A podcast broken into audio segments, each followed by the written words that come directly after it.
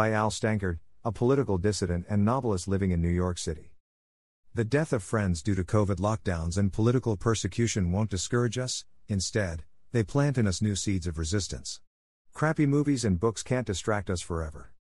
Since the Taliban's unexpected success in reclaiming their country, the one thing I've been losing sleep over is well, why can't we have what they have? Are we Americans really so gaslit and demoralized by the self anointed adults in the room that we dare not challenge their presence? Things are already bad and getting worse for too many of us. The ongoing improperly motivated COVID lockdowns and vaccine mandates are backing many of us into corners out of which we have no choice but to fight. Just the other day, I was riding a public bus to purchase a vehicle in a distant town. The driver refused admittance to a scraggly man who had clearly been waiting for too long under the scorching sun. In all but America's greatest metropolises, to ride the bus is to be a member of the nation's underclass. It means you are carless, and might as well be shoeless. On this particularly sweltering day, the scraggly man was told there was no room on the bus for him, and he would have to wait a half hour more for the next bus.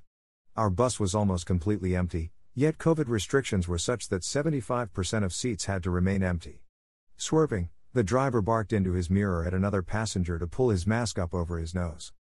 My mind drifted to my best friend, Alex Hakkinen, the father of my godchild.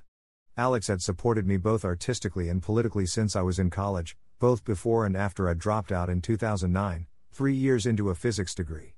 He supported me both financially and emotionally, both when I was writing the rails and when I was writing and producing avant garde dissident plays in New York City.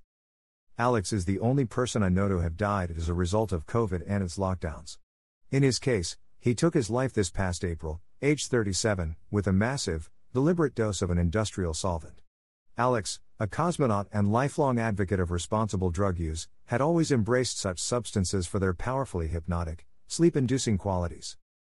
On the bus was a worn out man hiding a puppy in a paper bag. Puppies, like maskless faces, are not allowed on the bus. But the puppy's presence brought me and my fellow passengers out of our respective shells. We chatted. A particularly flustered young man on the bus, I learned, was on his way to a drug related court appointment in the state capital. We spoke of his reliance on the bus, and how he had had to reschedule his court date due to some bus related logistical dilemma he had faced. I could not help but wonder about the scraggly man who had been denied a seat on the bus, how badly his day might have been screwed, and how much further he would be pushed off the chessboard of American society. At yet another stop, a man with a pronounced juggalo aspect but sharp eyes got on. He was visibly resistant to having to keep a mask up over his nose. When I noticed his eyes darting around at me and the other passengers as he reluctantly dug into his pocket for one, I felt the ageless spirit of insurrection sweep over me. I don't care if you don't wear a mask, I volunteered. A handful of us, even a middle aged lady seated nearby, burst into discussion.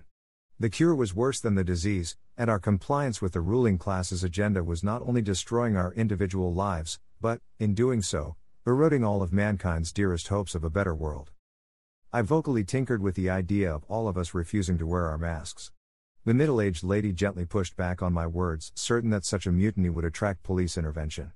No, you don't understand, I explained to her. If everybody were to refuse to comply, then the authorities would lose all power over us.